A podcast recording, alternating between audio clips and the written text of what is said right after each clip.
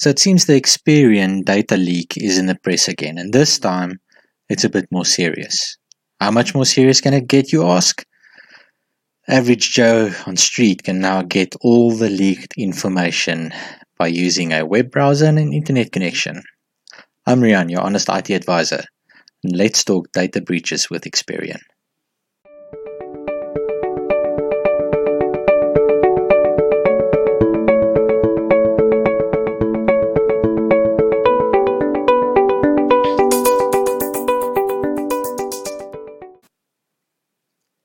If I've lost you at Experian in the introduction, um, I need to clarify a bit of information around the Experian data leak. So on the 19th of August, uh, South African Banking Risk Center announced a breach of data that occurred at Experian. So South Africans were up in arms as the initial numbers reported were an estimate of about 24 million personal user account leaks and close on 794,000 companies affected. And they had to ask themselves then, so, so this data is leaked now, but who is Experian? And then everybody calmed down a bit because they had no idea what Experian did. But Experian is a company that works with data.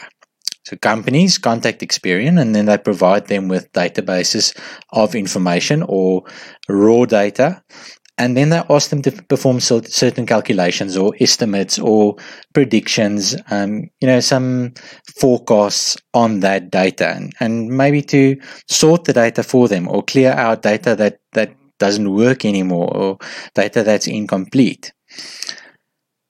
But then word came through that several banking institutes of South Africa make use of Experian, and everybody was up in arms. And Experian subsequently said that no banking information or bank account details were leaked.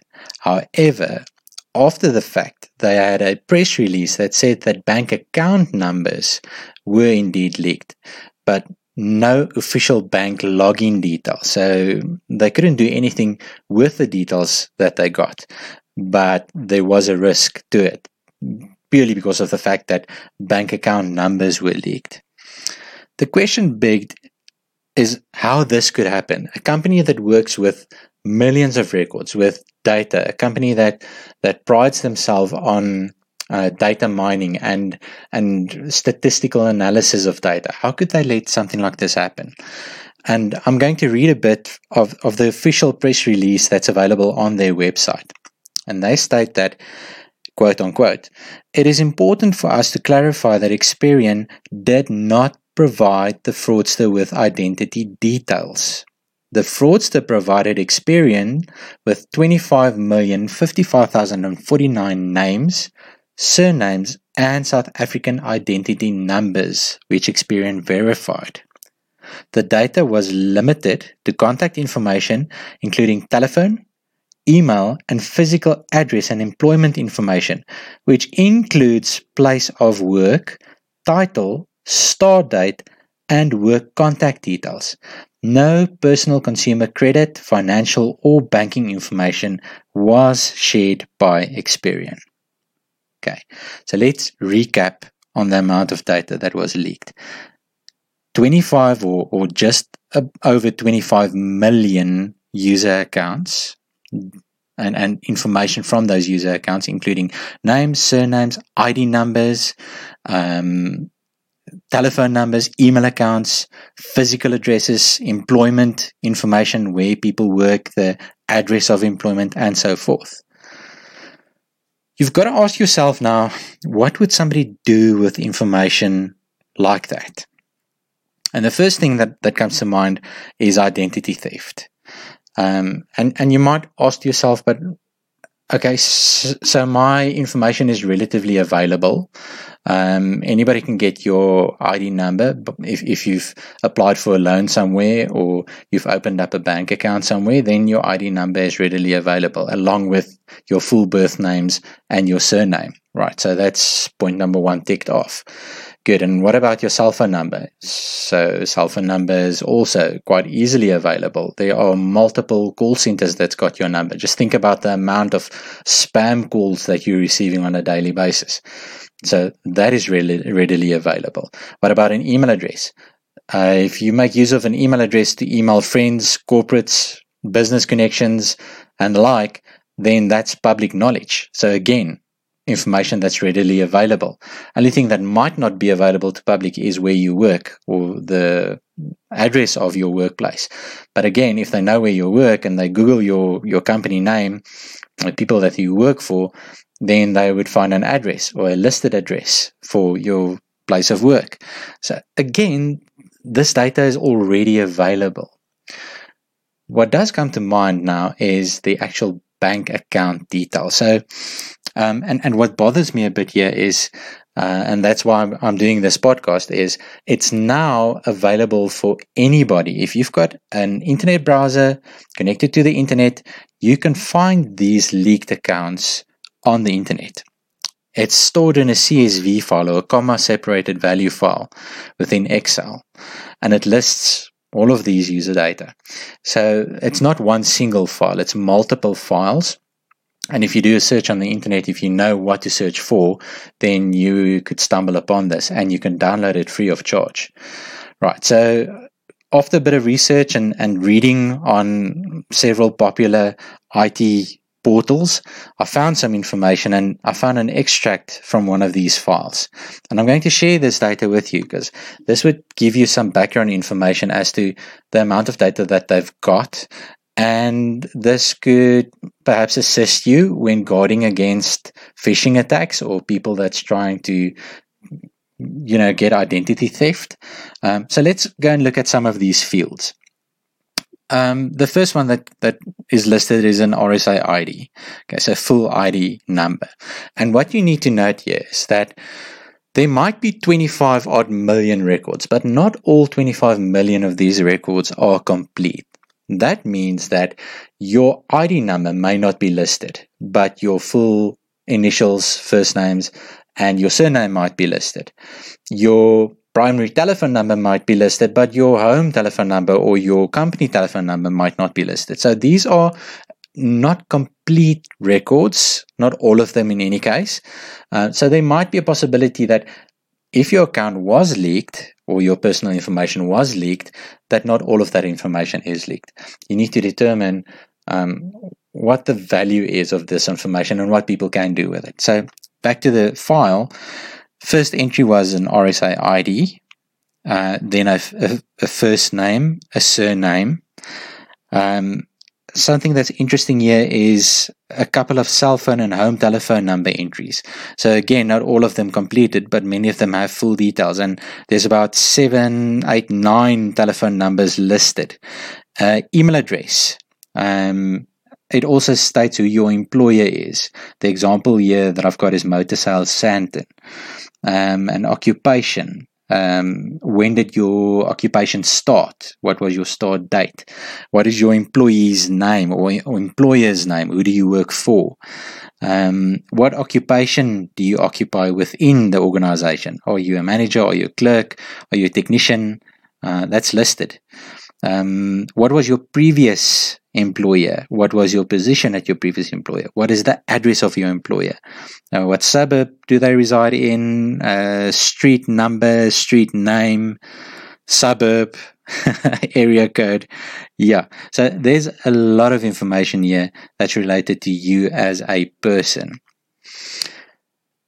Now, if you remember back to the start of this episode, I mentioned that there was 25 million odd end user accounts that leaked, but also 794,000 company leaked accounts.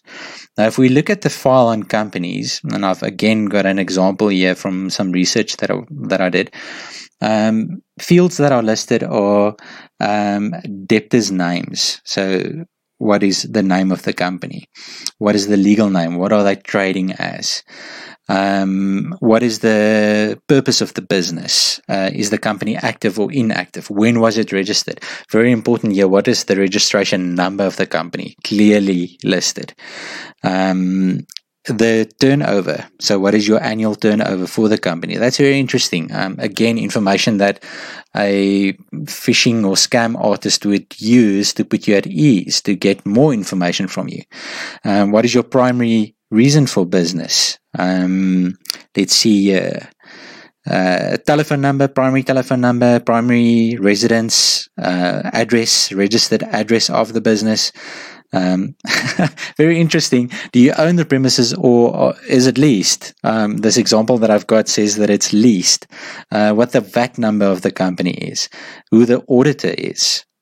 That's very interesting. So if they've got the auditor information, that builds credibility. Somebody phones you and says, I'm phoning from, let's call it ABC auditors, and they can give you um, details of the primary contact of that auditor and say, Let, let's call it John from ABC Auditors, and, and you get a telephone call that says, Hi, I'm Marianne. I'm phoning from ABC Auditors. John asked me to give you a call. Um, I've got your VAT number listed as XYZ123. Uh, I need you to verify your registration number. That's going to put you at ease. You're not going to suspect anything there uh, if I already give you some information that I've got and then just ask you to verify one or two entries. Very interesting here is what bank you make use of, your bank account number, uh, what branch you you make use of. So the actual branch name isn't listed here, but the branch code is listed, which is easily traceable. If you do an internet search on a branch code, um, you would be presented with the actual branch that uses that code. This is alarming, and this is why I say that you need to take a bit more care um, regarding the Experian data leak. The question is raised as to how this data was leaked. Um, Experian said that it was a person that called in that portrayed themselves as a contact of a client, of an existing client. Um, and this client provided these 25 million records to Experian and just asked them to verify the information and um, to complete some of the information within the document. So they already had names, surnames, um, let's say, for instance, telephone numbers, and those are easy to get. Um, you do a Google search for somebody on their name and surname, and chances are that you're going to get a, a, a email address and if you email that person and build a relationship with them or if you do some social engineering you might find more information very easily on that specific person. So building a, a, file like that should not be as hard. I think the fact that 25 million entries was built just helped with the credibility from the I'd call it imposter from the imposter side um, to build some trust from Experian so that they could then again share this information back to them. It is very alarming. Um, you need to be aware of this, and and probably your next question now is so what now? What do I do now? Let's first look at what they can do with your information. First off, um, identity theft, as I mentioned, uh, that's that's point number one. What they would like to do is is open up accounts or uh, register entities within your name that you're unaware of.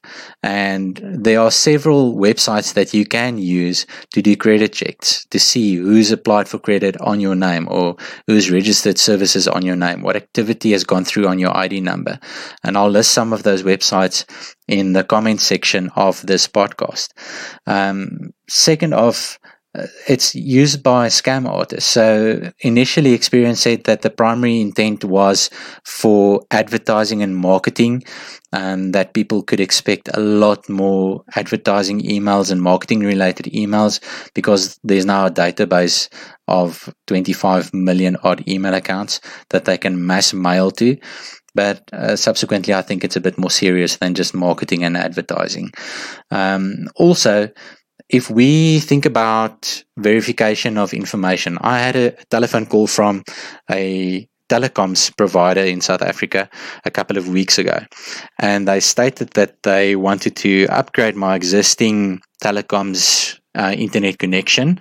Uh, they could give me information such as the contract that I'm currently using for internet services. They could give me my ID number, they could give me my full name and surname. Um, and then they asked me to verify my email address and my bank account number. And luckily, I was vigilant to this. So I immediately told them, listen, in, in lieu of the recent data leaks, I am not willing to share or disclose this information to you. And I invite you to send me an email to um, ask for this information. And this person then said, So, which email address should I use? And I immediately thought to myself, So, if they've got my name, they've got my ID number, and they've got my surname, they should then definitely have my email address, correct? So I told them to send me an email on the registered email address that they've got so that I can verify their authenticity, to verify if they are indeed who they say they are. Now, this in itself is an, a very difficult thing to do. Um, so your phishing artists, I call them artists because it really is an art these days um, they've sharpened their skills so much that it's very difficult to spot a phishing email.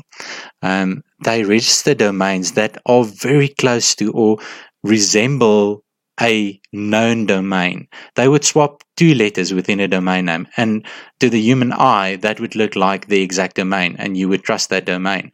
In the meantime, it is an actual phishing domain, and they're just phishing for your information.